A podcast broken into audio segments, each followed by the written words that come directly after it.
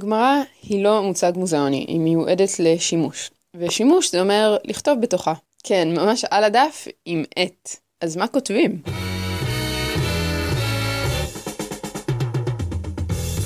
נהוג לכתוב חידושים, כלומר רעיונות חדשים שעולים בלימוד, ושאלות שנשארו פתוחות מבחינתי. אני כותבת בצד מילים ומונחים שלא הכרתי לפני, אה, וגם סיכום של השקלא וטריא, כלומר סיכום של הדיון. עוד דבר שכדאי לעשות על גבי הגמרא, זה לסמן את המקורות השונים שמרכיבים אותה. וזה חשוב כי לגמרא יש כל מיני הנחות יסוד לגבי מקורות שונים. נגיד פסוק מהתורה, זה אס שאי אפשר להתווכח איתו. משנה חזקה יותר מברייתא, רק נזכיר שברייתא זה קטע תנאי שנפל בעריכה ולא נכנס למשנה עצמה. וגם בתוך הברייתות יש ברייתא ויש ברייתא. אז עכשיו תוציאו את המרקרים ובואו נתחיל. בטוש צהוב נסמן פסוקים.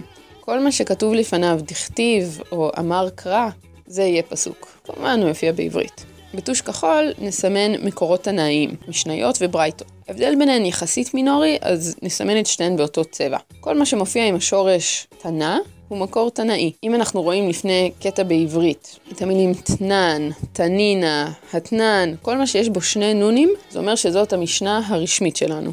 אם אנחנו רואים קטע בעברית ומופיעה לפניו מילה עם נון אחת, כמו טניה או תנו רבנן, אז זה אומר שזאת ברייתא. מקורות תנאים ופסוקים יכולים להופיע גם אחרי המילה מייטיבי, כשהגמרא מביאה אותם כדי להקשות על משהו, או אחרי המילים תשמע, כשהגמרא מביאה אותם כדי להוכיח משהו. ורמינו אומר שמאמתים פה בין שני מקורות, והמילה עצמה תופיע באמצע ביניהם.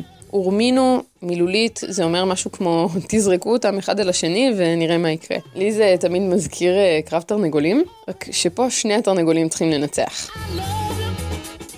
כשאני שמעתי לראשונה את העניין הזה של ההיררכיה בין המקורות, זה היה נשמע לי זר. לא הסתדר לי שחז"ל לא באמת יאתגרו את מי שבא לפניהם. והעניין הוא כזה, באופן פרדוקסלי, ככל שמקור סמכותי יותר, ולכאורה אי אפשר להתווכח איתו, ככה בעצם אפשר לפרש אותו בצורה חופשית יותר.